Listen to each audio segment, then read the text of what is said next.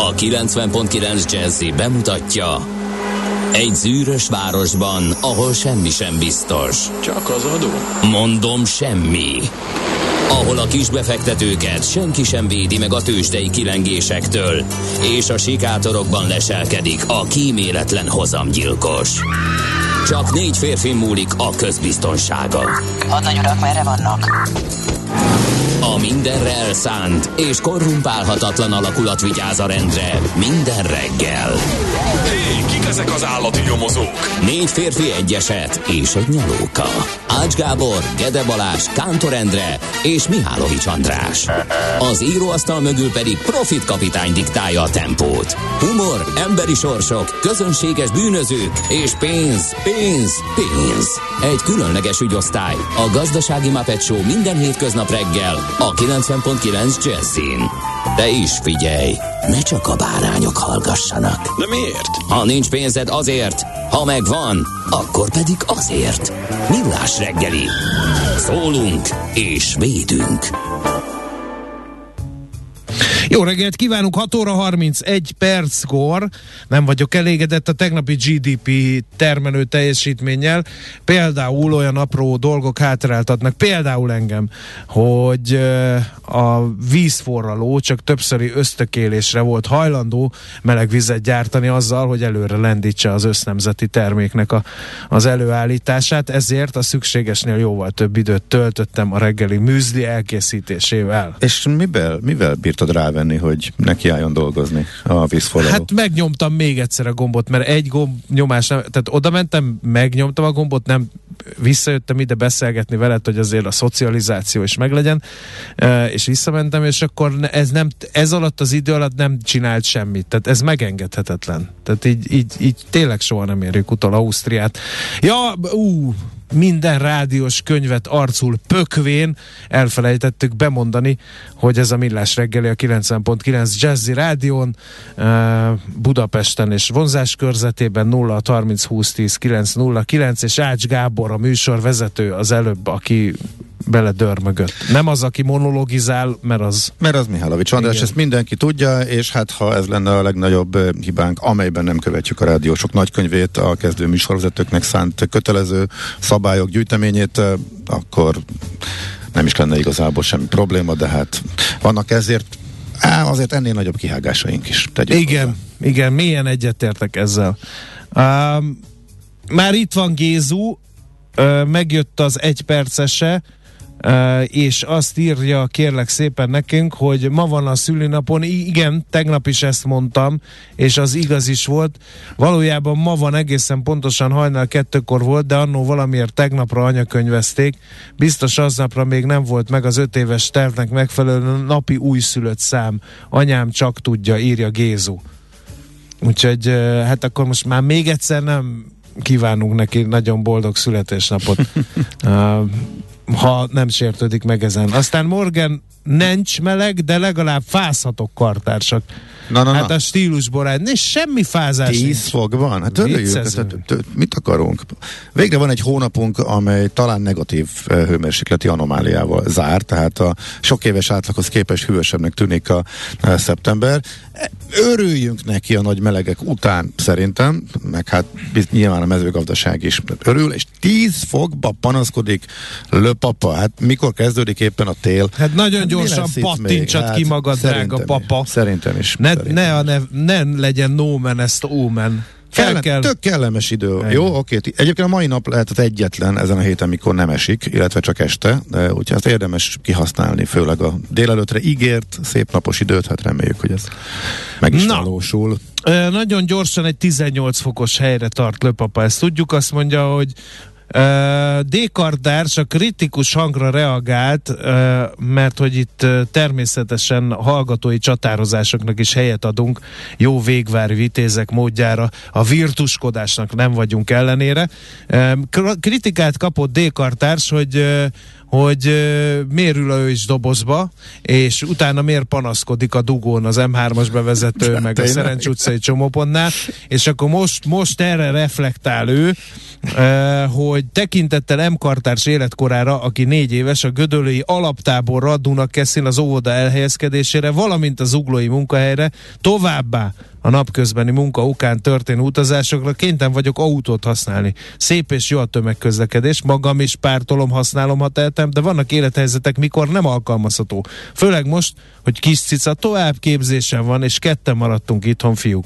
Ez sem kellemes. Út és forgalmi infokkal majd később jelentkezem. D-kartás, soha semmit Jogos. ne szívjunk merre. Persze, ha de... tudnád, hogy én miket kapok, meg az Ács miket kap, meg a Kántor miket kap, meg a Gede miket kap a nagy érdemű hallgatóközönségtől, akkor ezt fel sem vennéd. De tényleg. Hát De szerintem ez tök jó, hogy elmondta. Nagyon felületesen és nagyon gyorsan ítélkezünk ez a helyzet, mi magyarok, meg mi emberek. Csatlakozom én is Löpapához, követelem az indián nyarat. Az indiánok is követelik az indián nyarat, csak elmentek fát vágni, mert hosszú lesz a tél állítólag. Hát idén nem volt, ez kétségkívül így van, meg már szerintem most szeptemberben azért jóval többet, jóval több gázt használunk, ez pont nem szerencsés idén a nagy brezsi számla növekedés évében, úgyhogy hát ebből, emiatt is, meg egész Európa egyébként azon aggódik. Jöttek egyébként szakértői számítások annak, hogy, hogy hány fokkal lesz átlag alatti a tél Európában, akkor kifogyhat a gáz. Egy átlagos télen rendben van Európa, állítólag, legalábbis ezt e, Minden számolták. esetre most bekezdett téltábornak. E, igen, de a szeptember az kapásból jóval hűvösebb, a, és nem csak itt, Európa nagy részén, ha jól olvastam, jóval hűvösebb az átlagnál, és e, nagyjából novemberig látnak el az előrejelzések, és novemberre mondják azt, hogy az is hűvösebbnek tűnik. Jelenleg, tehát ez még bőven változhat, tehát azon túl meg nem is érdemes nézni nézelődni, azon túl azért kuruzslás bármiféle előrejelzés.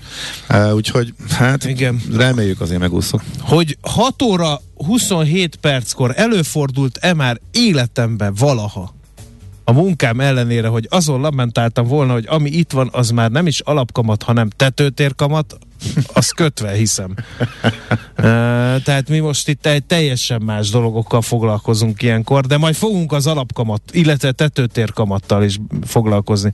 Aztán, aztán tessék, azt, azt ne kérdezzétek meg tőlünk, kedves hallgatók, hogy változatlan feltételek, tehát eddig ugyanaz az indoklással emeljük a kamatokat, mert hogy szükséges, mert letörjük az inflációt, most változatlan feltételek és előrejelzések mellett értelmetlen a kamatemelés, ezért megállunk. Tehát, hogy itt most mi, mi, mi történt, hogy a Miközben hogy a, a forint jegybank, megserezdül a brutál uh, kamatemelésre, meg a na, kamatokra. Ez, egyébként ez pont, hogy a forint nem gyengült tovább, ez pont lehetett az egyik ok, hogy azt mondták, hogy már nem hogy szükséges annyira szigorúnak aha. lenni, egy, egyik, egyik kimondatlan okként ugye ez jutott nekem eszembe, de egyébként bárkinek ezzel kapcsolatban van véleménye, illetve jobban tudja, majd egyébként megpróbáljuk megkérdezni Igen. magát a jegybank illetékeseket is, hogy kicsit Igen. részletesebben kifejtsék a tegnapi nagy változást, hogy véget de már ért a kamatemelés. A la, igen, de igen, végül is beleszaladtam.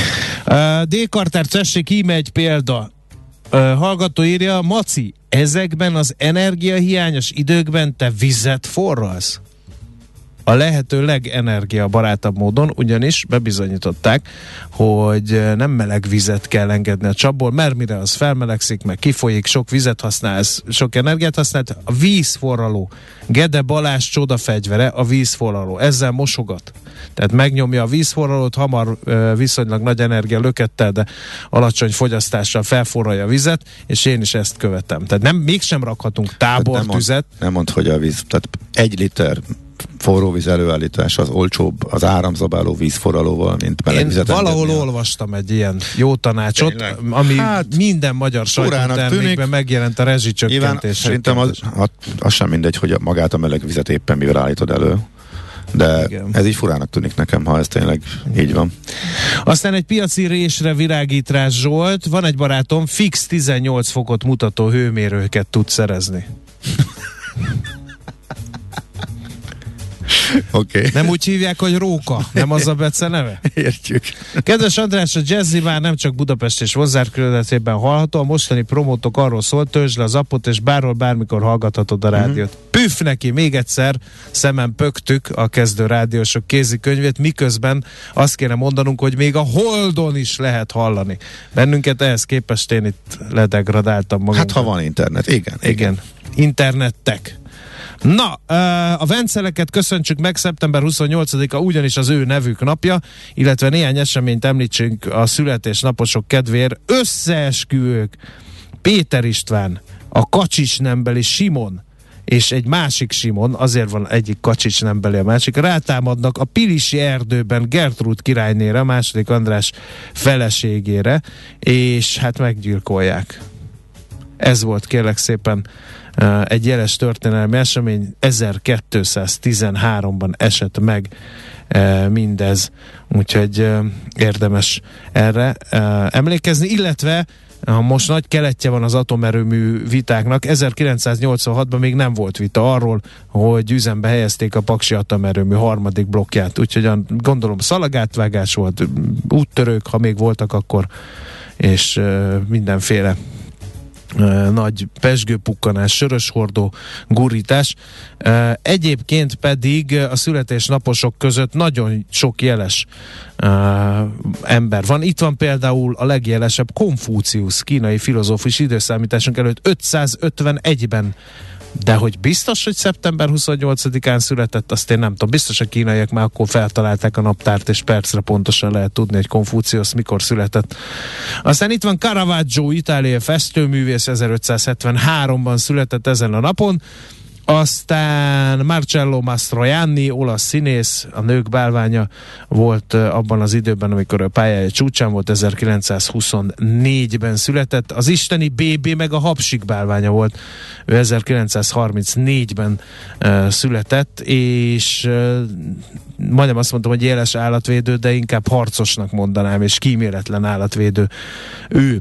Aztán Benedek Miklós, Kossuth és Jászai Mari díjas, magyar színész, érdemes és kiváló művész, nagyon jó egészséget kívánunk, 1946-ban született ő, Uh, aztán 68-as Mika Hekinen, uh, ha jól mondom, finn autóversenyző, Forma 1-es világbajnos, azt hiszem, ké- ja igen, kétszer volt. A fint mi jól tudjuk mondani, mert... Mi jól mondjuk hát a Hekinen? Persze, persze, nekem óriási hát így örök emlék, mikor Finnországban töltöttem egy évet, még nagyon fiatalon, és finn nyelvtanfolyamra jártam, és hát, hogy most a rokonnyelv vagy nem rokonnyelv az elég hamar kiderült, amikor én nagyjából semmit nem készültem, de én voltam a csoport első, tehát eh, nekem minden működött. Nekem tök egyszerű volt a ragozás, ami hasonló a magyarhoz, ezt mondjuk a, az amerikaiak, meg a tájföldiek abszolút nem tudták megérteni, úgyhogy én kaptam a dics. Tehát ennyire nulla odafigyeléssel még soha annyi dicséretet nem kaptam, mint ott, csak azért, mert a két nyelv azért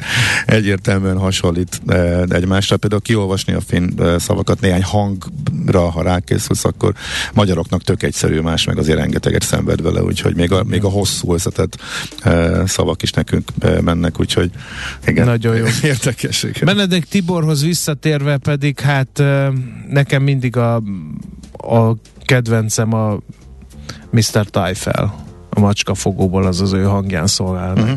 Ez a safranek. Maga gúnyolódik velem. Na, e, azt hiszem, ja, még Naomi Wattsot e, megemlítjük, angol származásra Ausztrál színésznő, neki is születésnapja van, 1968-as évjáratú. Azt hiszem, hogy most így végére értünk, Isten éltesse, tehát ezzel a felsorolással tisztelektünk a mai születésnapos hallgatók előtt. Aztán most jöjjön az első zene számmel, utána lapszemle, majd tőzsdei összefoglaló következik.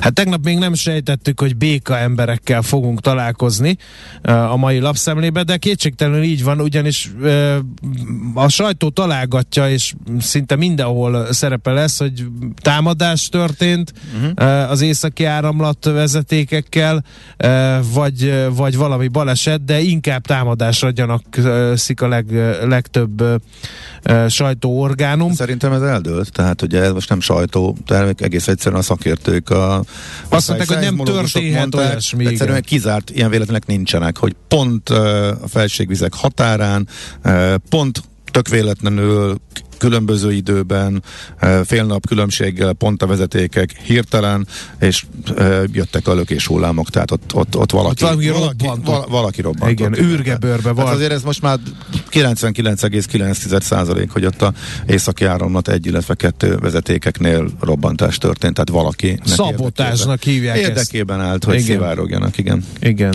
Ugye az merült még föl kérdésként, hogy ha egyszer egyik se üzemel, akkor mi tud belőle szivárogni. Tehát e, nem, ez nem olyan, hogy akkor üres, hanem valami minimál mennyiség akkor is van benne. Ugye nyilván, aki ezt csinálta, ez pontosan tudta, hogy ezzel még inkább jelzésértékű, és akkor most innentől beindult a Hát igen, most lehet, nem, nem, én egyszerűbbnek látom ezt az egészet. Az oroszok nem volt benne, helyen, nem, volt, kívül... nem volt benne gáz, uh-huh. de nem működött, kevés. ugye leállították, kevés. hogy kevés volt, mert uh, nem értünk ez a vezeték üzemeltetéshez, de most már nem is lehet, tehát hogyha már akarnánk, sem tudnánk azon. Tehát, hogy inkább ez volt, hogy, hogy hát most már lehet, hogy akarunk, de hát mégsem. Tehát, hogy uh, a minap olvastam egy mémet, mi szerint uh, mi a különbség az összeesküvés elmélet és a valóság között. Erre a kérdésre a válasz pedig az, hogy mostanában három nap mert lám nem gondoltuk volna, hogy űrgebőrbe varva lehet felrobbantani a, az északi áramlatot. Na, a másik hír pedig, amiről már elkezdett Ács Gábor beszélni, e, alapszemlét megelőlegezve, ez a, hogy egy banki kamatemelés volt. Maga az, hogy emelkedett a kamat, az talán annyira nem nem volt ö, meglepő, hiszen erre számítani lehetett, de beharangozták, hogy leáll a kamatemelési ciklus, és ezt Matolcsi György is jelentette, hogy a keddi 125 bázis pontos kamatemeléssel a 16 hónapig tartó kamatemelési ciklus lezárta a jegybank, de azt is hozzátette, hogy a monetáris szigorítás folytatódni fog, csak nem ezzel az eszközzel. Azt, hogy milyen eszközzel és mint fognak még szigorítani, arról ezúttal nem esett szó, az majd a jövő zenéje lehet, úgyhogy ezt mindenki citálja. Ezt a két hírt már, mint az északi áramlatot meg De a na, Nagyon érdekesen megráncigálta a forintot ez a hír, tehát eh, a kamatemelés eh, leállítása a vártnál magasabb eh, kamatemelésről szóló döntés kettőkor az először erősítette a forintot, akkor utána kicsit gyengült a forint. A leállunk a kamatemeléssel, az először gyengítette, de a más, hogy szigorítunk, az meg erősítette. Úgyhogy kétszer is megjáratták a forintot fölle, úgyhogy a 406-ról, vagy 407-ről himbilibizett egyet 404-ig, 3-ig, aztán föl újra 8-ig, úgyhogy nagyon nagy csapkodás volt, még inkább Igen. a, a gyengébb oldal felé fejezte. És, és Matolcsi György, ami még mondott abból az inflációs pálya az érdekes, mert ugye eddig egy kicsit más kommunikáltak, hogy, hogy jövőre kezd el csökkentgetni, jövőre lesz valamikor a csúcs, az idén éves átlagban 13,5 és 14,5 százalék lesz az infláció, jövőre sem csökken, hanem majd valamikor 2024-ben így elmaszatolt egy kicsit a dátumot a jegybankelők, tehát akkor tér majd vissza a normális szintre, ami azért más, mert hogy azt mondták, hogy idén lesz egy csúcs valamikor az év végén, és erről a csúcsról szépen csorgunk majd lefelé 2023-ba. A csúcs meg lesz, a csorgás azonban úgy tűnik, hogy lassabb lesz a vártnál, úgyhogy mindenki kapaszkodjon, és zsákoljon be jó állampapírt, ha teheti a 11 százalékos kamatóból. Hát lesz időnk akkor ma, mert kiszámoltam a következő Na. sok évnek a várható kamatait az infláció követő állampapírnál. E, és akkor... egy aranybánya. Hát a következő három évre, igen. Ez, ez, ez, ez egyértelmű, viszont a, utána egy bank egy Hát egy tolvonással lehúzta, hogy mintha, mintha mi se történt volna, visszatérünk 3%-ra körülbelül ez az előrejelzés. Tehát 22, pú, nagyon magas, 23, is nagyon magas, 24, ott, ott, Nagyon ott, alacsony. Ott alacsony. 3-4. Hm, minden oké. Okay.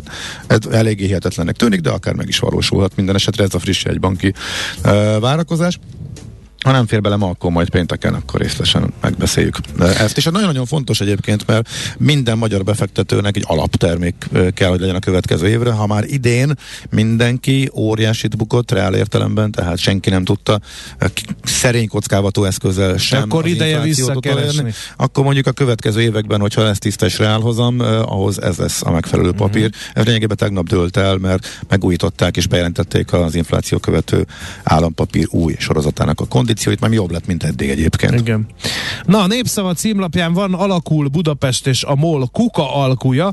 Jövő nyártól már nem az önkormányzatok felelnek a hulladékszállításért, hanem a koncesziós jogokat 35 évre elnyerő MOL. A váltás után a hulladékszállító cégek eszközeit ingyen kell használatba adniuk az önkormányzatoknak. Budapest azonban megpróbál olyan alkut kötni, amelynek révén legalább a hulladék begyűjtésének kezelésének módjára ráhatásuk lehet, és gondoskodhatnak a ma még fővárosi alkalmazásban álló 1300 munkavállaló továbbfoglalkoztatásáról, írja a népszava. A főváros és a MOL közös cégéről Kisambrus főpolgármester helyettes több részletet is elárult a lapnak. Egyenlő súlyjal szerepelnek majd a cég irányításában. A felek a négyfős igazgatóságban mindkét társaság kettő főt delegál. Az elnököt a MOL, a vezér igazgatót a főváros jelölheti. Erről ma dönt egyébként a főváros. Ez egy érdekes hír. Na, Jó, én, ak- én akkor csak címszavakban. Én címszavakban. Tök érdekes, hogy két régi motoros elemző hölgy is nagyjából egyszerre publikált a recessziós várakozásaikkal kapcsolatosan egy hosszabb cikket. Tripon Marian a, a G7-en, tegnap este Nyeste Orsolya pedig a portfólión ma reggel, tehát miért és mekkora lehet a recesszió, erről most nagy vita van, azért érdekes, mert itt ugye a kormány és a jegybank várakozása is eltér. Varga Mihály prezentációja, amit föltett a múlt hét végén a közgazdász vándorgyűlésen arra utalt, hogy 2023 összességében mínuszos lehet, tehát ez egész éves egész éves növekedés mínuszba fordulhat, tehát az éves szinten is recesszió jöhet a jegybank tegnap publikált várakozás, ahogy azt te is említette, még kis növekedést akar, majd utána rögtön megint ismét erősödő növekedést, úgyhogy ezért ez most egy nagyon érdekes téma. Aztán a pillanatra visszakanyarodva a gázvezetékeket ért támadáshoz, ennek a lehetséges következményeiről lamentál a 444 nagyon érdekes cikk egyébként, az a cím, hogy súlyos akár katonai következményei is lehetnek az északi gázvezetékek kiukadásának, de ebből azért az derül ki, hogy még ha ez bebizonyosodik, hogy az oroszok csinálták, és miután NATO ország területén és uniós ország területén történt, ez elvileg lehetőséget adna válaszcsapásra. Nagyon-nagyon és látványosan nagyon óvatosan nyilatkozik mindenki, mert próbálják a, ezt az eszkalációt elkerülni, illetve milyen lehetőségei vannak jogilag, illetve mi lehet ebből ezt hatolgatja az egyik cikk. A másik pedig, ami Hát a címe is magáért beszél, és nagyon érdekes. Talán elsikat itt Magyarországon a, a font, az angol fontnak a mini krachja, ami most a e, hét elején, illetve már a hétvégén elkezdődött e, volt. A növekedést akarta beindítani, a fontot sikerült összedönteni az új brit miniszterelnöknek, egészen elképesztően dilettáns módon rakták össze. A hú, ott vagyunk, és majd mi megmutatjuk e, adócsomag. E, elfelejtették kiszámolni a költségvetési hatását, akinek ezt ki, ki kellett volna számolnia, annak a szervezetnek azt mondták, hogy jaj, ráértek még kiszámolni, előbb, előbb, előbb bejelentjük, előbb megcsináljuk, aztán utána majd számolgassatok. Úgyhogy egy egyébként is egy nagyon-nagyon durván fontellenes hangulatban, amikor a font kitört a sávjából, és folyamatosan gyengült a dollárhoz képest, jöttek elő ezzel a hát finoman szó, fogalmazva nem előkészített és nem jól kitalált dologgal, az adócsökkentéssel, amire érthető módon zúdult a politikai ösztűzés az új, új brit kormány fejére, mert hogy a gazdagok járnak a legjobban ezzel az adócsökkentéssel, úgyhogy ez erősítette be, és nagyon sokan, nagyon sok likvidálás volt, és a font esésének a begyorsulása, szóval ritkán látható óriási esésbe, és nem tudom, 20 éves mélypont, hogy mi lett a vége? Szóval nagyon durva. Ennek a háttere olvasható ebben a cikkben, úgyhogy én ezeket ajánlanám még. Na, akkor most ránézünk az órára. És a tőzsdére. És a tőzsdére minden, csak akkor még el kell pattintsam az ide tervezett muzsikát, mert arra nem maradt idő, azt majd meghallgatjuk a következő órában, és akkor tőzsde. Hol zárt? Hol nyit? Mi a sztori? Mit mutat a csárt? Piacok, árfolyamok, forgalom a világ vezető parketjein és Budapesten. Tőzsdei helyzetkép következik. Hát gyötörődés volt a Budapest értéktőzsdén, ha a végeredményt nézzük, nyilván ennél mozgalmasabb volt a helyzet, mert hogy 0,05 század százalékot, de végül is a pozitív tartományba került. A Bux 38.549 pontig kapaszkodott A vezető papírok közül csak az OTP e, tudott erősödni 73 század százalékkal 8284 forintig.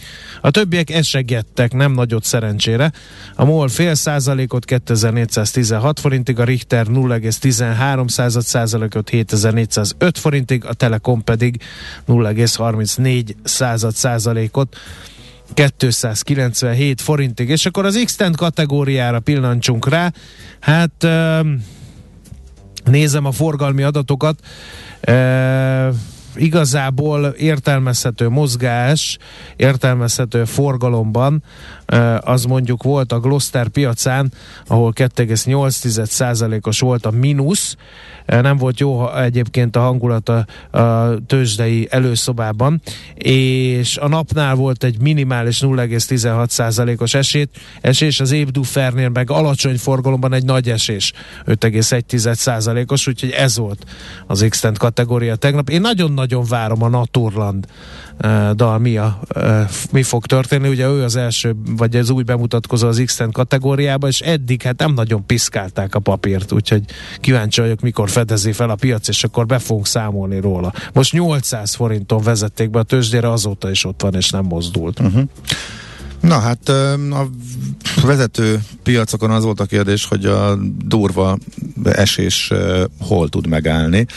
Ehhez, erre jó alkalmat kínált Amerikában az idei mélypont. Tehát technikailag ezt a 3600 körüli szintet az S&P 500 már régóta emlegették a szakértők, többek között itt nálunk is, amikor Jónap Richárddal beszélgettünk múlt héten ő is.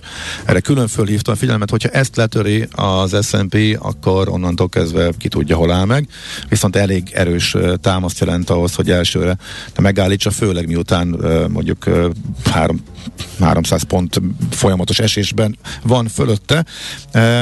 Bejött, meg, meg volt az éves mélypont napon belül, tehát alá esett a júniusi mélypontjának a, az S&P, de itt megvették. A nap elején még jó volt a hangulat, mert a tőzsde elleni, a tőzsde esését elősegítő faktorok, azok, azokban változás volt, kötvénypiacok kicsit magukhoz tértek, dollár kicsit gyengült, úgyhogy jó hangulatban indult a kereskedés, de avonnal beleadtak, a kötvénypiac is fordult. E, igazából akkor erősödött fel az eladás, amikor a 10 éves amerikai hozam, tehát kötvényhozam, kockávatmentes állampapírhozam megközelítette a 4 ot de lepattant róla, és ezzel párhuzamosan talán éppen ennek köszönhetően a részvénypiaci befektetők is megnyugodtak, és a nap második felében már emelkedni tudtak a tőzsdék. Ebből lett egy, egy sima, egy fordított a Nasdaq pluszban tudott zárni, a másik két index mínuszban, de sokkal lejjebb, mint ahol kezdték, viszont sokkal följebb, mint ahol napközben megfordultak. Úgyhogy eh, nagyon-nagyon izgalmas, hogy hol áll meg. Eh, még egyelőre nincsen begyorsulás, a piac keresi az alját, eh, és megpróbálta megtalálni e, tegnap is, e, nem voltak olyan, nem voltak semmiképpen sem pánikeladások, e, itt próbál ezeken a kritikus technikai szinteken megragadni a, piac és a júniusi mélypontok könnyé, környékén megállni. Ennyit láttunk tegnap. Tőzsdei helyzetkép hangzott el a Millás reggeliben. Az új Superbank lehet valódi piaci alapú e, tényező? Superbank lehet piaci alapú erős tőzsdei cég? Mit fog jelenteni ez a többi pénzintézetnek ez a kérdés? Hát majd ez is egy megér egy misét, de hadd... Ja, ez kimarad, bocsáss meg a lap, lapszemléből, de... A Superbank, ami MBH Olvastad? nyerté lesz. Majd... Már mondja, itt van. De, hát, igen. Teret követel. Egyébként. Igen, de a lapszemléből az maradt ki, hogy Brückner Gergő megírta a korábbi variációkat, hogy mik lettek majdnem, mik nem lettek. Igen? Igen, igen, Na, igen. És maga a Superbank néven is komolyan elgondolkodtak, és sokáig ez vezetett, hogy így hívják, hogy ez legyen a neve, hogy Superbank egyébként. Ja. Meg a korábbi nem megvalósult elképzelésekről is olvasható egy cikk a Telexen, úgyhogy érdemes egyébként szórakoztató. Hát, hogy mi lett, azt majd akkor mindjárt. Hát tényleg, hát szól Randi, aki, aki itt van velünk, mindjárt, mindjárt Ennél sokkal fontosabb szerintem a szemes cirok. Nem lepsz meg ezzel. Jó. Uh, gyermekkoromban az a baj, hogy, nézd, hogy annyira, nézd, hogy nézd. annyira szemtelenül öreg vagyok, hogy én még emlékszem, hogy a szocializmusban nyomatták ezt a, ezt a cirok uh, megoldást, most és most megint felfedezték. Ez egy időben kikopott, uh, de, de ilyen kukoricapótló ként visszalophatja magát a, a, a földekre. És még volt egy másik, a szudáni cirokfű, azt nem tudom, ezt így emlegették a én földművelő ismerőseim gyerekkoromban. Tehát ez és azért, azért, mert hogy olcsóbban lehet belőle? Nem. Vagy? Jobban bírja az asszályt. Jobban bírja, Jobban bírja az, az asszályt. Ez egy ilyen afrikai faj. Uh-huh, jó. És akkor és tápanyag szempontjából. Tápanyag szempont. Leszokták silózni. ez nem a pénzhiányal, meg azt a... tudja szerinted, hogy uh-huh. mi az a silózás? Talán. Hát, hát hogy ne? Mindegy. Nyilván mezőgazdasági szakértőnek sem kell lenni ahhoz. Ez szerintem Igen. A, az általános műveltség részét képezi. Hogyan gyártunk silót? Fogalmam sincs. Hegeztünk. Ezért tart itt ez az ország. Szerintem. Én most megbillentem, tehát én azt gondolom, hogy én egész idáig lendületesen propagáltam, hogy érjük utol Ausztriát 30 éven belül, de én most így elfogytam, belefásultam. Fel. Szerintem egy kis fölfrissülést fogok okozni a hírek, és újult lelkesedéssel fogsz visszatérni. Csodálkoznék, ha megbírnak spórolni a műsor végén, ismét a GDP monológot, eh, de hát ez a jövő zenéje. Na, minden esetre akkor Czoller és a hírek, amíg Maci magához tér. A reggeli rohanásban könnyű szemtől szembe kerülni egy túl szépnek tűnő ajánlattal. Az eredmény krétával körberajzolt tetemes összeg. A tethelyen a gazdasági helyszínelők, a ravasz, az agy és két füles csésze és fejvállalakzat. A lehetetlen küldetés megfejteni a Fibonacci kódot. A jutalom egy bögre rossz kávé és egy olyan hozamgörbe, amilyet még Alonso Mózli sem látott. Millás reggeli, a 90.9 Jazzy Rádió gazdasági mapetsója. Vigyázat! Van rá engedélyünk! A Millás reggeli fő támogatója a Schiller Flotta KFT. Schiller Flotta and Rent a Car. A mobilitási megoldások szakértője a Schiller Autó tagja. Autók szeretettel. Jó reggelt kívánunk, 7 óra 14 perc van, és folytatódik a Millás reggel itt a 90.9 Jazzy Rádió Nács Gáborral. És Mihálovics Végre egy mintaszerű beköszönés a, akár tankönyvbe illő is lehet. 0 30 20 10 9 0 9 SMS, WhatsApp és Viber szám. Ez még kellett a tankönyvszerűséghez, igen. Mondjad azt, légy szíves, hogy érdekes. Érdekes. Ha még egyszer azt mondja az ács, hogy érdekes, felmegyek és leütöm. Ebben nem ismerek toleranciát, írja a hallgató. Mi a baj az érdekessel? Nem tudom. Uh, a GDP monologizálás egyébként önmagában mennyivel járul hozzá a tényleges GDP termeléshez, mert elsőre úgy hangzik, mint ami egy hihetetlen család jellegű főgonosz csinálna. A GDP... Nyilván, nyilvánvalóan semmivel nem jár De hozzá. átvitt értelemben tudjuk. nagyon fontos szerepe van, hiszen a, a GDP termelésben megfáradt, már-már hitehagyott magyarok széles tömegei számára ad újbóli lendületet és energiát. Ez a célja. És ezzel közvetlen módon ugyan nem, de hát, közvetett módon mégiscsak. A célt értem, a megvalósulással kapcsolatosan vannak Igen. bizonyos kételjeim.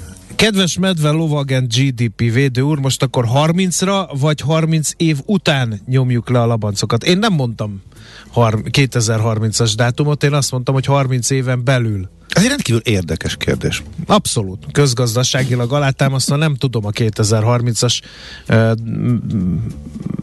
dátumot bevállalni egy olyan országban, ahol egyesek szerint hegesztik a silót.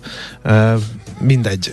Lépjünk ezen túl, és mondjunk ki. közlekedési híreket.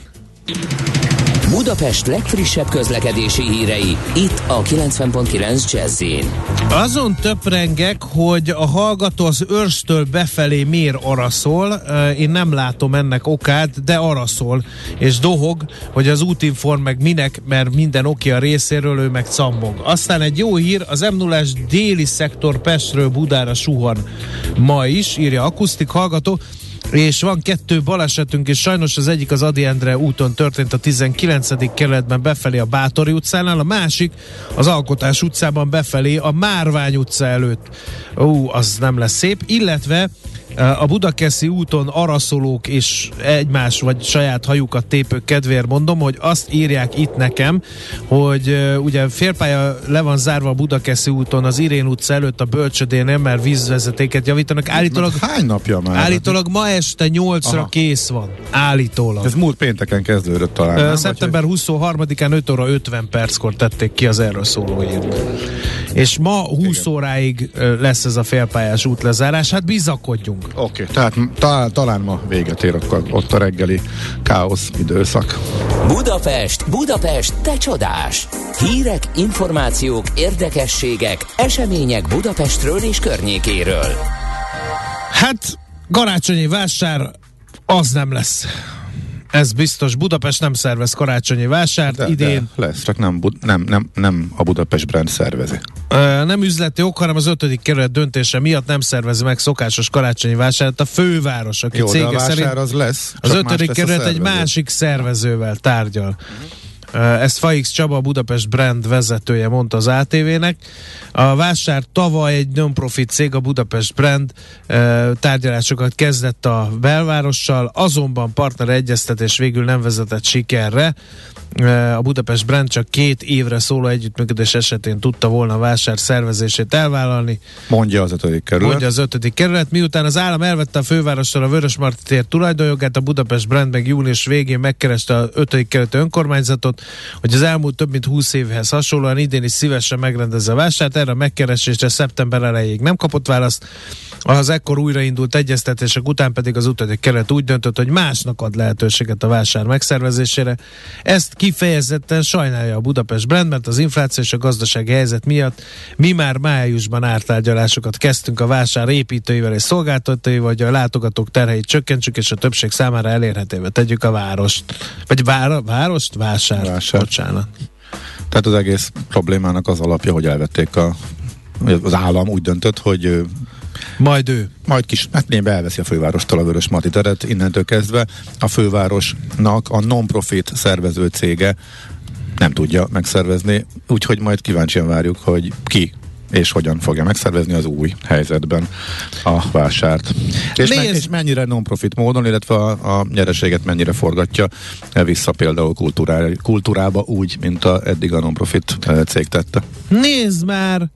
Rózsaszín lesz a szabadságszobor, meg a halásbástya. Ez a mondat nagyon sokszor el fog hangzani a hétvégén, mert valóban feltűnő lesz, e, és hát ennek egyetlen oka van a rózsaszín dísz, díszkivilágításnak, tehát még egyszer, szabadságszobor és csak péntek estétől vasárnapig fog rózsaszínben pompázni, mert a merrák elleni harc fontosságára hívja fel a figyelmet, úgyhogy akinek a csemetéje megkérdezi, hogy ez miért van így, nyugodtan mondja el neki ismeretterjesztő jelleggel. Az biztos, hogy nem lesz séta, mert szokott ilyen merrák elleni küzdelem egyében a Lánchídon átsétálnak a azok, akik ezt fontosnak tartják, de mivel a hidat felújítják, ezért nem lesz eh, hídséta, viszont lesz Dunakorzó séta. Én most bodorságot mondtam, hogy nem lesz séta, de lesz séta, csak nem a Láncidon, hanem a Dunakorzon.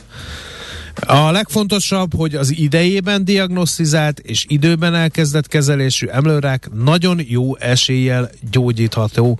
Aki ezt az üzenetet fontosnak tartja, az úgy is kifejezheti e, ebbéli véleményét, hogy rózsaszín szalagot vagy masnit köt e, a felöltőjére, vagy pólójára, vagy sorzsetére, vagy zsakettjére, vagy nem tudom én mire. Bárhova lehet. Találkoztál a Budapest aranyalmája nevű süteménye, ez lett Budapest desszertje.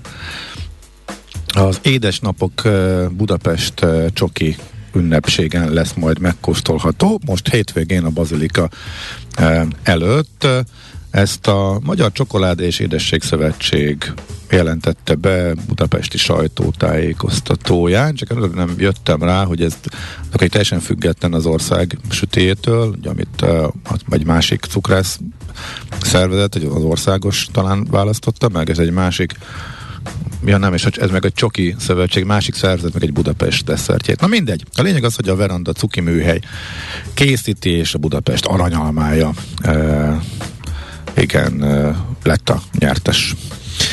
Ismerkedjünk meg a fenék víz kifejezéssel. mert hogy... Ismerem, amikor evezünk a ne, kenutúrán, akkor amit véletlenül belapátolunk magunknak, azt hívják fenékvíznek. Is, de ez egy másik hajózási szakkifejezés. Természetesen mód, módon gyűlik össze a hajók legmélyebb pontján, és esetenként gázolajat és motorolajat tartalmaz. Ezt egyébként a hajók Magyarországon több helyen szakszerűen le lehet engedni. Az Ausztriából érkező hajók Gönnyűnél, a budapesti szakaszon közlekedők pedig a lágymányos közelében működő zöld szigeten szabadulhatnak meg a szennyezett víztől. Mindez azért került elő, mert valaki szeptember 27-én reggel a Petőfi hídon állva egy nagy olajfoltot vett észre a műegyetem felőli szakaszán a Dunának, és elkezdtek nyomozni a szakemberek, de nem találtak semmit, és azt mondták, hogy arra következtettek, hogy az olajos folt kis mennyisége miatt feloszlott, és valószínűleg fenékvíz okozhatta az elszíneződést, amelyet hajókból szoktak leereszteni. Akkor ezek szerint nem mindenki annyira fegyelmezett, hogy elmegy a zöld szigetig. Erről az a sztori jutott eszembe, amikor Tudod, hogy a magyar vasúti vagonok a mai napig pottyantósak, tehát még a legmodernebb Intercity Bizony. kocsik is. Én ezt nem értem. Mert, de amikor kiderült a magyar, akkor derült erre fény, hogy miért, de ez már jó régen volt, és avóta is még a legmodernebbek is pottyantósak, tehát sín közé megy a cucc.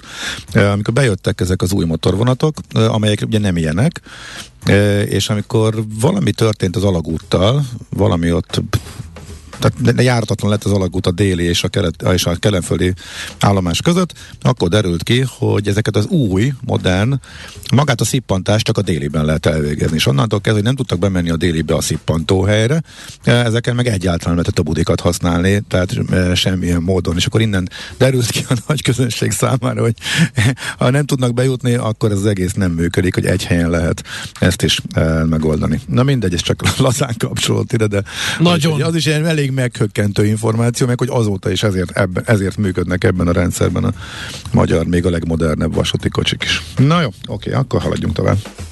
Nekünk a Gellért hegy a Himalája. A Millás reggeli fővárossal és környékével foglalkozó rovata hangzott el. Jönnek szépen a várakozások a jövő évi gazdasági folyamatokat illetően, illetve az idejeket is módosítani kellett, és megérkezett a GKI Gazdaságkutató ZRT frissített prognózisa is, negyed évente jönnek ki ezek a frissítések, és hát azt kell, hogy mondjuk, hogy így messze a legpesszimistábbnak tűnik így a piaci jellemzőket, a kormány friss előredését, meg a jegybanki inflációs jelentést, és figyelembe véve a legnagyobb recessziót és a legmagasabb magasabb inflációt is várja a GKI, hogy miért eh, ennek a hátterét tudakoljuk majd a GKI gazdaságkutató ZRT vezérigazgató helyettesétől, Karsai Gábortól, aki van velünk a vonalban. Jó reggelt kívánunk! Jó reggelt kívánok! Na, mik voltak a legfontosabb tényezők, hogy az idei növekedési prognózis egy kicsit emelni kellett, viszont elég drasztikus eh, recessziót, 3,5 százalékost várnak a jövő évre. Ami megint csak drasztikus, mert ott meg 2,7 százalékos növekedést jósoltak korábban. Igen, és a piacon is most az a nulla környéki az általános várakozás. Hát ahogy haladunk előre az időbe, egyre pessimistábbak az előrejelzések, és ugyan e, például Jaksi György nem számszerűsítette teljesen a jövői folyamatokat, de az ő szavaiból azért egy elég hasonlóan pessimista hangulat rajzolódik ki a következő esztendőre. A gazdasági növekedésben az idén valamit emeltünk a növekedési előrejelzésünkön, hiszen a második negyedévben is a várakozásnál gyorsabb volt a magyar növekedés. Ugyanakkor viszont a évközben kialakult uh, egyensúlyjavító intézkedések, magyarán megszorító lépések következtében a fogyasztás biztos, hogy elkezd lassulni. Az első negyed évben a reálkeresetek például még körülbelül 12%-kal, tehát elképesztő mértékben növekedtek a különböző béremelések révén, illetve a még maihoz képest alacsony infláció következtében. A mi számításaink szerint a negyedik negyedévben ez már mínusz 3,5 százalékra, tehát a reálkeresetek alakulása fordul. Uh-huh. Mindenek előtt amiatt, hogy az infláció hát láthatólag eddig is nagy mértékben gyorsult, és hát továbbra is gyorsulni fog ebben mindenki ö, egyetért. Mi a szokásos 20%-nál egy picit még, tehát az évvégi 20%-nál is egy kicsit pessimistábbak vagyunk, hogy talán a 22-t is el fogja érni, hiszen nem csak a rezsicsökkentésnek a amortizációja, eróziója az, ami következtében itt emelkedés lesz, hanem az energia áremelés szétterjed a gazdaság egészében, a forint gyenge, tehát ezek olyan pótolagos tényezők, amelyek emelőleg hatnak. A bérkiáramlás pedig átlagosan számítva inkább egy picit még lassul is, hiszen az első hónapokban a választás előtt nagyon nagy összegű kifizetések voltak, ezek nem ismétlődnek meg. Tehát a fogyasztás esetében teljesen egyértelmű, hogy az idei évben egy nagyon markáns lassulás lesz a következő negyedévekben, illetve hát már ez a negyedév is nyilván jóval rosszabb, mint az előző negyedév volt, és ez átterjed a következő esztendőre is, hiszen a megszorítások minden bizonyal folytatódni fognak, illetve az ideiek hát hatni fognak jövőre. Uh-huh. Az inflációt illetően az lepett meg, hogy az eddig, aki legpesszimistább növekedési előjelzést mondta, elemző, akivel beszéltem, ő azt mondta, hogy ez, ez a fogyasztást egyértelműen leviszi, erről beszéltünk az imént, viszont a fogyasztásnak a jókora visszaesése az inflációt is lefelé húzzat, illetve elhozza viszonylag hamar az inflációs csúcsot. Ehhez képest inflációt illetően is a legmagasabbat, tehát a legpesszimistábbat a, a GKI mondja ezzel a 16 kal Ez hogy áll össze? Hát igen, éves átlagban, tehát az ideihez képest még inkább egy kis emelkedésre számítunk, de a jövő évben viszont az ellenkező folyamat fog várhatóan lezajlani, mint idén. Tehát idén ugye egy nagyon, főleg az év közepétől nagyon viharosan gyorsuló áremelkedés van. Jövőre viszont valószínűleg az év közepétől egy érezhető lassulás várható. Tehát a mi prognózisunk a jövő év végére az 10% körüli, kedvező esetben még ez alatti inflációt is jelent. Ez nyilván függ attól is, hogy hogy alakulnak például az energiaárak, a földgázár, egyáltalán hogy alakul az egész földgáz ellátása a magyar gazdaságban és az európai gazdaságban. Tehát az infláció esetében az átlag az idei évhez emelkedik, de az év végén azért a mostaninál is, tehát úgy értem a jövő év végén érezhetően alacsonyabb inflációval számolunk. Ezek a számok, amiket, amikről beszéltünk, ezek mi alapján jöttek ki, tehát milyen alapájával számolnak? Például a, az árstoppok kivezetését illetően, illetve az uniós pénzek érkezésénél, az optimista, tehát minden megkapunk verzióból indultak ki, vagy abból, hogy lesz pénzelvonás, tehát e, milyen alap e, bemenetek alapján jöttek ki ezek a számok? Hát ezt nagyon nehéz megmondani, hogy e, lesz elvonás és milyen mértékű, de az egyébként egyértelmű, hogy pénzhez a jövő év nagy részében még nem fogunk jutni, hiszen a megállapodás várhatóan az, év utó, az idei év utolsó napjaiban lesz, minden bizonyal feltételekhez lesz kötve, tehát még figyelni fogják a magyar ö, végrehajtását a különböző ígéreteknek. Ö, utófinanszírozásról van szó az esetek túlnyomó többségében, tehát olyan projekteket kell produkálni, persze ezek részben elindulhattak már, amelyekre számlát tudunk kiküldeni. Tehát az EU-s pénzek várhatóan az év, jövő évnek a második felében, inkább az utolsó negyedében e, fognak beérkezni. Persze az ország megítélését egy megállapodás minden esetre javítani fogja, tehát ez már önmagában e, kedvező lenne a gazdaság szempontjából. Uh-huh. Az ársapkák esetében e, nagyon valószínű, hogy a benzin esetében azért lesz egy fokoz, szerintem fokozatos oldal hatása a mostani árstopnak, amit megkönnyíthet, hogyha a világpiaci olajára kedvezőben alakulnak. Az élelmiszer árstop esetében viszont racionális lenne a kivezetése ezeknek is, nem tudom, hogy erre hogy fog dönteni a kormányzat. Azt hiszem, hogy az inflációra ez már kevésbé fog hatni, mert a kereskedelmi cégek más termékeknél behozták ezt a ö, ársapka miatti kiesésüket, tehát tulajdonképpen nem, ö, ha itt megemelik az árakat, ö, könnyen lehet, hogy más termékeknél viszont nem kell már úgy emelni, tehát ennek az inflációs vagy dezinflációs hatását kisebbnek érzem. A munkanélküliséget illetően eh, mit lehet látni? Ugye a legtöbb embert ez érdekli, hogy, eh, hogy elvesztheti a munkahelyét, meggyengülhet a vállalkozási szféra annyira, hogy elbocsátásokra kényszerül. Hát a munkanélküliség már a nyári hónapokban igaz, hogy elég minimálisan és egy nagyon-nagyon kedvező szintről, tehát egy 3,3%-os inflá- munkanélküliség volt valamikor május körül. Június-júliusban elindult egy lassú emelkedés, júliusban már 3,6 volt, hát ez is azért még nagyon kedvező, de a mi számításaink szerint jövőre elérheti ez a 4,5 százalékot, ami egyébként európai összehasonlításban egy nagyon jó szám lenne még ekkor is. Ha hozzáadjuk a közfoglalkoztatottakat, amit az Európai Unióban ö, beleszámítanak a munkanélküliségbe, akkor is még egy Európai Uniós átlagnak megfelelő értéket kapunk. Tehát itt egy ö, romlásra számítunk, de nem ö, pillanatnyilag nem tűnik ez egy tragikus mértékűnek.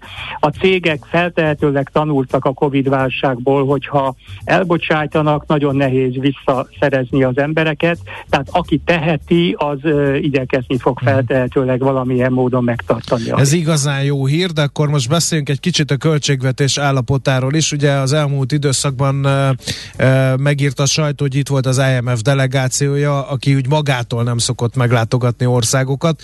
Ez úgy ebből arra lehet következtetni, hogy a kormányzat próbálja valamiből finanszírozni a költségvetésben tátongó lyukat. Mennyire súlyos helyzetben van a magyar költségvetés? Hát tulajdon a költségvetés rossz helyzetben van, de az igazán fenyegető az a külső egyensúlynak a romlása. Magyarán az, hogy a folyófizetési mérlegünknek a hiánya iszonyatosan magas, és amit, amit korábban részben az okozott, hogy a erőltetett növekedés a választás előtti osztogatás miatt komoly importigény volt, tehát az import jobban nőtt, mint az export volumenben is, de a fő problémát most a gázárnak a horribilis megemelkedése jelenti. Hát ugye a GDP egy... jelentős részét kilapátoljuk külföldre kénytelen kelletlen, hogy legyen gázunk meg olajunk. Így van. Uh-huh. Na most ezt valamilyen módon kezelnie kell a kormányzatnak, és hát a mi számításaink szerint a folyófizetési mérleg hiánya idén akár a 13 milliárd eurót is elérheti, ami ugye egy óriási összeg. Az első hét hónapban körülbelül 6 volt csak. Azért egyenlőtlen az elosztása fél évek között, mert az év nyarán indult meg ez a robbanásszerű gázáremelkedés. Itt lehet, hogy némileg korrigálható a helyzet, de hát épp a legutóbbi fejlemények az északi áramlattal és a ö, újabb háborús fejleményekkel azért nem töltenek el engem túlzott optimizmussal. Tehát ö, ez mindenképpen egy nagyon-nagyon nagy hiány, és azért ennek azt is látni kell, hogy az Európai Uniós való megállapodás esetén, ha jönnek is a pénzek, ezek segíteni fogják a hiánynak a kezelését, de azért ezt még nem oldják meg. Tehát itt egyszerűen elkerülhetetlen az, hogy a belföldi kereslet részben az energia iránt, de általában a termékek iránt ö, csökkenjen. Tehát sajnos a recesszió, a gazdasági növekedés visszaesése a fogyasztók esetében az infláció miatt elsősorban, itt pedig a külső egyensúly miatt hát elkerülhetetlennek látszik.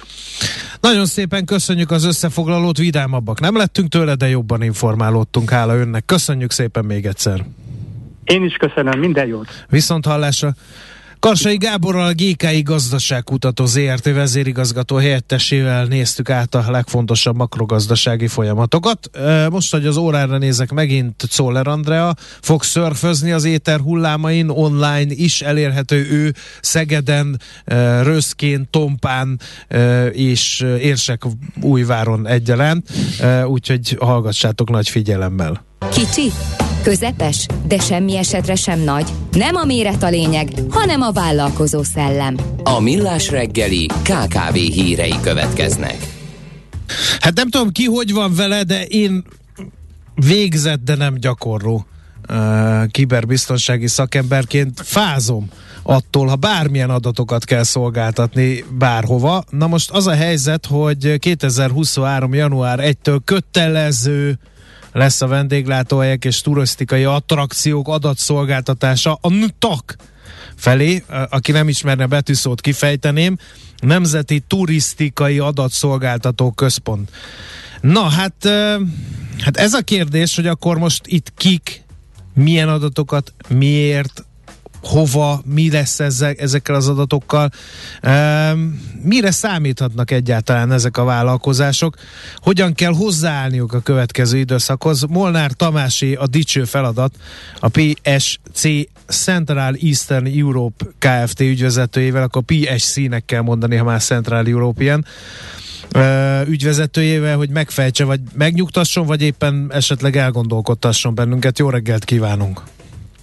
Jó reggelt kívánok, köszönöm szépen, üdvözlök minden kedves hallgatót.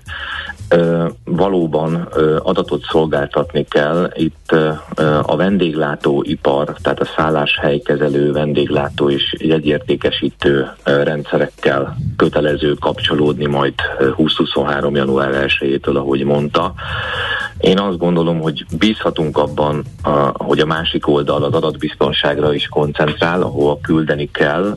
A magunk részéről pedig mi is fejlesztünk egy rendszert, mi az úgynevezett okos kassa, smart kassa, ez egy Android alapú online pénztárgép, ami most ki fog egészülni ebben az NTAC adatszolgáltatással, mivel mi is a PST is egy pénzforgalmi szolgáltató, így nekünk az egyik legfontosabb, illetve el is várt a Magyar Nemzeti Banktól, hogy az adataink biztonságban és védve legyenek.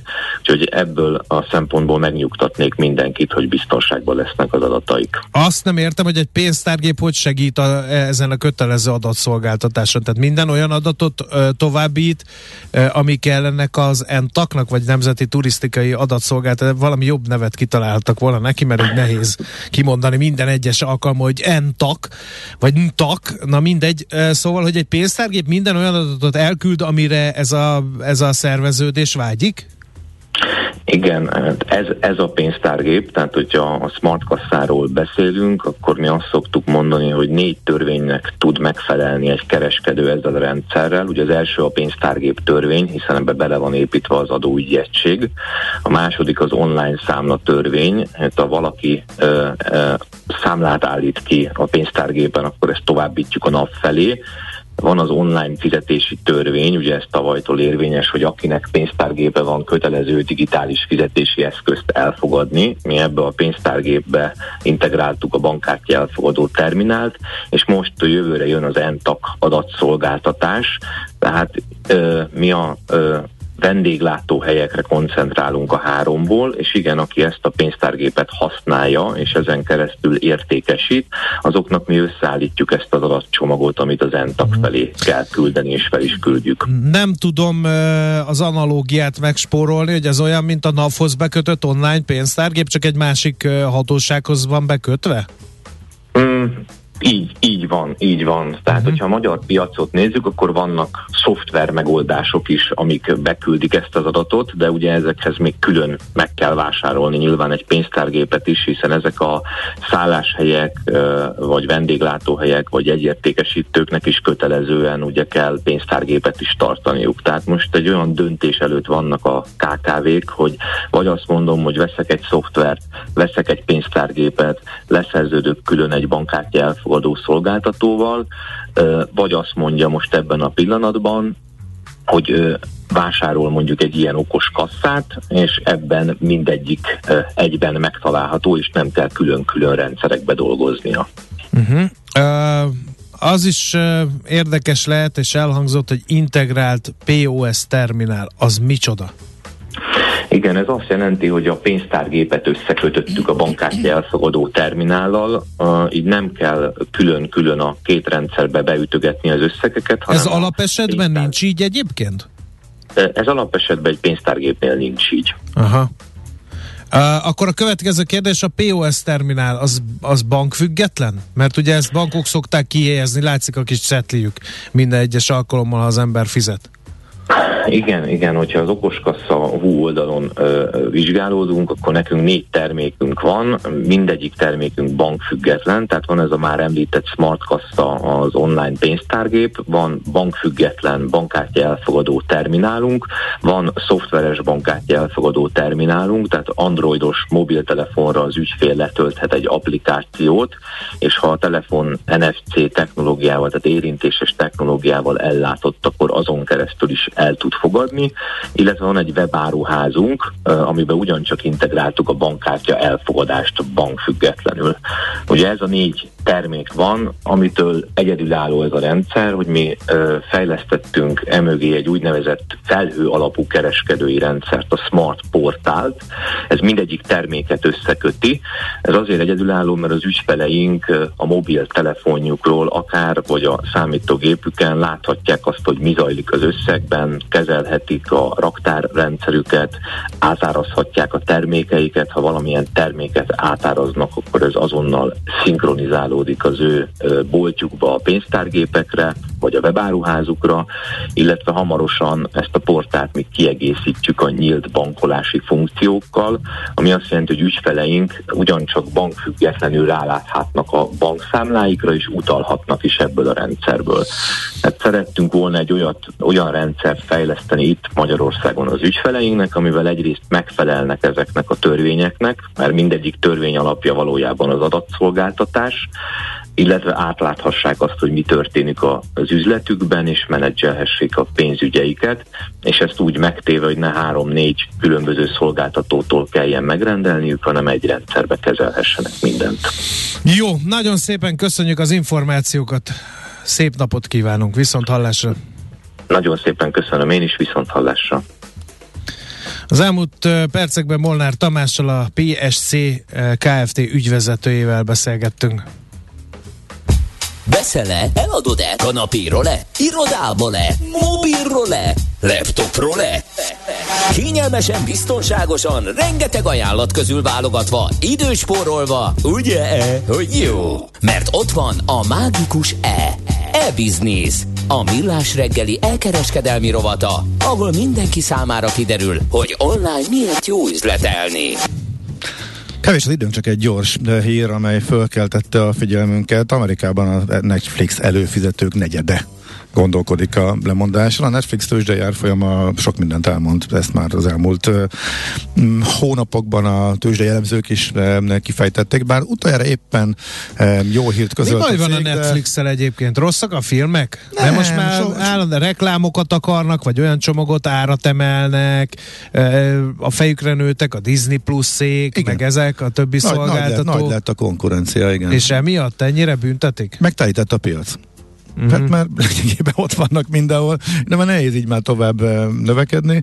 Igen, ez egy valahol egy természetes határhoz jutottak. Persze az árazást azt fejtegetik a szakértők, hogy máshogy kéne erre reagáltak az olcsóbb hirdetést is tartalmazó e, csomaggal. Egy csomó érdektelen is... film van ám ott. Nem tudom, te Netflix ezzel-e, de hihetetlen mennyiségű film van, és, és nagyon sok az érdekel. Hát ezt nem tudod kikerülni, hogy mindenki ki tudja magának választani a megfelelőt. És, és nem számomra, úgy általában véve nem tudom, hogy kinéz olyan filmeket. Ezzel, ezzel nem tudsz mit csinálni, akkor is az a jó. Szóler Andrea Netflix.com Ismerős. Zoller Andi nem számított arra, hogy bevonod ebbe nem, a Nem, de én is, mindenbe de... Be, megpróbálom belevonni bosszúból a silóhegesztés. Megnéztem egyébként, tehát így azért annyira nem ördögtől való. Nem, hát ezért vagyok teljesen megdöbbenve, hogy na de vissza Netflixhez, mert ez mégiscsak... szóval igen, igen, igen, szoktam. És? Te elégedett vagy? Hát válogatni kell, ez valóban így Meg van. nagyon, nagyon nehéz, tehát ilyen áttekinthetetlen számomra. Tehát, hogy nagyon, ha nem, ha, tehát, hogy amiket nekem ajánl, azt vettem észre, az algoritmus, az minden kategóriába előbb-utóbb ugyanazokat kezd el ajánlani. Tehát, hogy hiába, mit tudom én, családi szórakozásnak is állandóan a gladiátort ajánlja, meg, meg romantikus filmek. Jól ismer. Profi, hát profi algoritmus. Mindenhol ugyanaz az öt film megy. Érted? Hát érthető. Szerintem jól csinálja. Én nem ja. vagyunk meglepve. Igen. Na de akkor meg Profi. én bosszút állok, és akkor én is Csak lemondom, azért sem így, nézed. Ha ez így megy tovább, érted? Na szóval a lényeg az, hogy egy átlag amerikainak négy streaming előfizetés. Azért meglep négy platform előfizetése, Netflix, HBO Max, Disney Plus, és még utána a többiek közül valamelyik. Nálunk ugye volt Magyarországról is felmérés, kettő jött ki, ugye, hogy kettő. Igen, valami és nem, ilyesmi. Igen, nem, és nem is akarunk többet. A, ugye 25% fontolgatja a, a lemondást, nagy részt költség uh, okok miatt. Uh, ez uh, sem meglepő. A Netflix egyébként a legdrágább, és így tudott a legnagyobb lenni. Uh, azt mondja, tízből négy minden más fiókját használva lóg. Uh, hogyha fizetniük kéne, akkor inkább nem néznek semmit, tehát ők csak és kizárólag ingyen hajlandók uh, tartalmat, uh, ilyen jellegű tartalmat fogyasztani, úgyhogy ilyen érdekességek uh, derültek ki. Hogy igen, ezt a Netflix hogy fogja áthidalni? Hogy tér vissza a növekedéshez, az egy érdekes kérdés, ez most egy komoly, ez komoly fejfájást okozhat nekik, de hát ezt Nem, azt írja Netflixre a hallgató, hogy nem lehet, hogy elfogytak a nagyon erősen behúzó sorozatok? Hát ugye konkurencia harcon, és mindenki gyárt, és, e, tat és csinált hát meg saját másfél évig nem volt filmgyártás Igen. a világon, nem? Igen.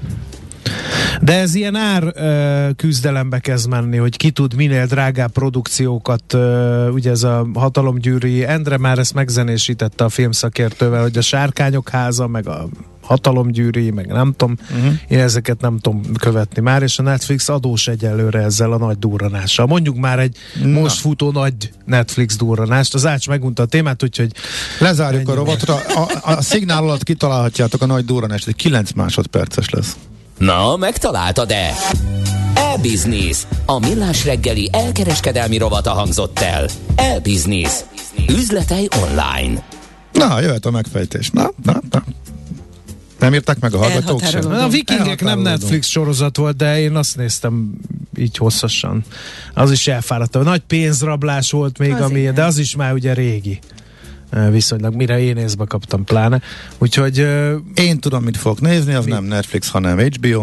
Az Everestet. Megjött a második évada az Industry című sorozatnak, ami a Treasury-be játszódik, és az első iszonyatosan jó volt Tetszett? A Nekem magyar nagyon... néven Ipar? Ipar, Ipar néven fut. Én nem mertem neki látni. Ne, én, én, én, én, én nagyon élveztem. Két sorozattól fázom, az egyik az újságírók életét bemutató, a, a másik meg, a, meg ezek a pénzügyi befektetők életét és működését bemutató uh, sorozat. Szerintem kifejezetten jó volt, és kíváncsi a második. Na jó, akkor arra be. Most, most arra már pár rész, azt hiszem, hogy fönn van. Cseréljünk, te megnézed a vikingeket, de csak az első három az évadot kizárt. kell. Azt, Én azt. akkor megnézem az ipar. Nem tudsz olyat ajánlani cserébe, hogy tehát elég, hát fél, nem tudom az annyira nem érdekel, hogy az azt nagyon nehéz lenne rám erőltetni. Na jó, minden. Azt írják, Ezek hogy a st- Stranger Things Things? Jól vagyok? Ügyes vagy, ügyes fang, vagy, igen. Fang, fang. Na mindegy, szóval az, illetve a vajákot mondják a witcher hogy azok most a húzó sorozatok a Netflixen. Figyelj, Gyerekek, megnéztem nézd. a vajákot, én szeretem az ilyen kardozós filmeket, tök mindegy, hogy szörnyeket ölnek benne, vagy orkokat, vagy, vagy egymást. Nézd, és nekem... nekem annyira, hú, az nagyon lehúzott. Figyelj, Tehát, hetek óta. Nem szeretem azt a főhőst, aki ez a nye nye nye nye nye tehát ezt csinálja, mert van egy csaj benne, és akkor majd ott nyanyegyeknek, miközben utána előtte, meg utána felszeletel nem tudom én hány ember. Tehát nem, nem kompatibilis a két szerep. A Stranger Things meg nincs meg. Abszolút. Ne, Ráúszunk. Ne, ne ússzunk rá? Ugye, hetek óta, hetek óta ez nem? megy a Miről háttérben. Szól? Hetek óta ez megy a háttérben. Végignézte a család, és már minden bajom volt. És amikor nagy nehezen eljutottak a végéig, a mostani, hogy utalérték magukat, ahol a sorozat most tart, a tíz éves lányom közölt az iskolában mindenki erről beszél és hogy ő újra elkezdi az elejéről nézni. Nekem a Bridgerton az, az családot kizárt, az, az, az, most, hogy most tart a lebeszélés folyamat, hogy legalább még egyszer ne ajánlunk neki még más, meg van sok szép dolog az életben. Mondani, most ne, ne, jó, ne, erről fog szólni a Bridgerton családról, akkor mondhatsz, ha nem, én azt nem már láttam, de most nem fogom. Az nem jó? Az 15 éveseknek hát való? Mert én belepillantottam, és Hagyjuk. soft uh, NDK Igen. Ugye? Igen. Jó, oké. Okay. Na, jöjjenek a hírek Szoller Anditól. Ígérjük egyetlen Soft NDK, milyen? Mi? mi? Tudod te? be a mondatot. Jó. Tudod te? Az, amire... Az, amiben a bajuszos oda támasztotta a létrát, és felmászott, és zokniba. Az... Na, azt hiszem most tényleg jönnie kell a híreknek.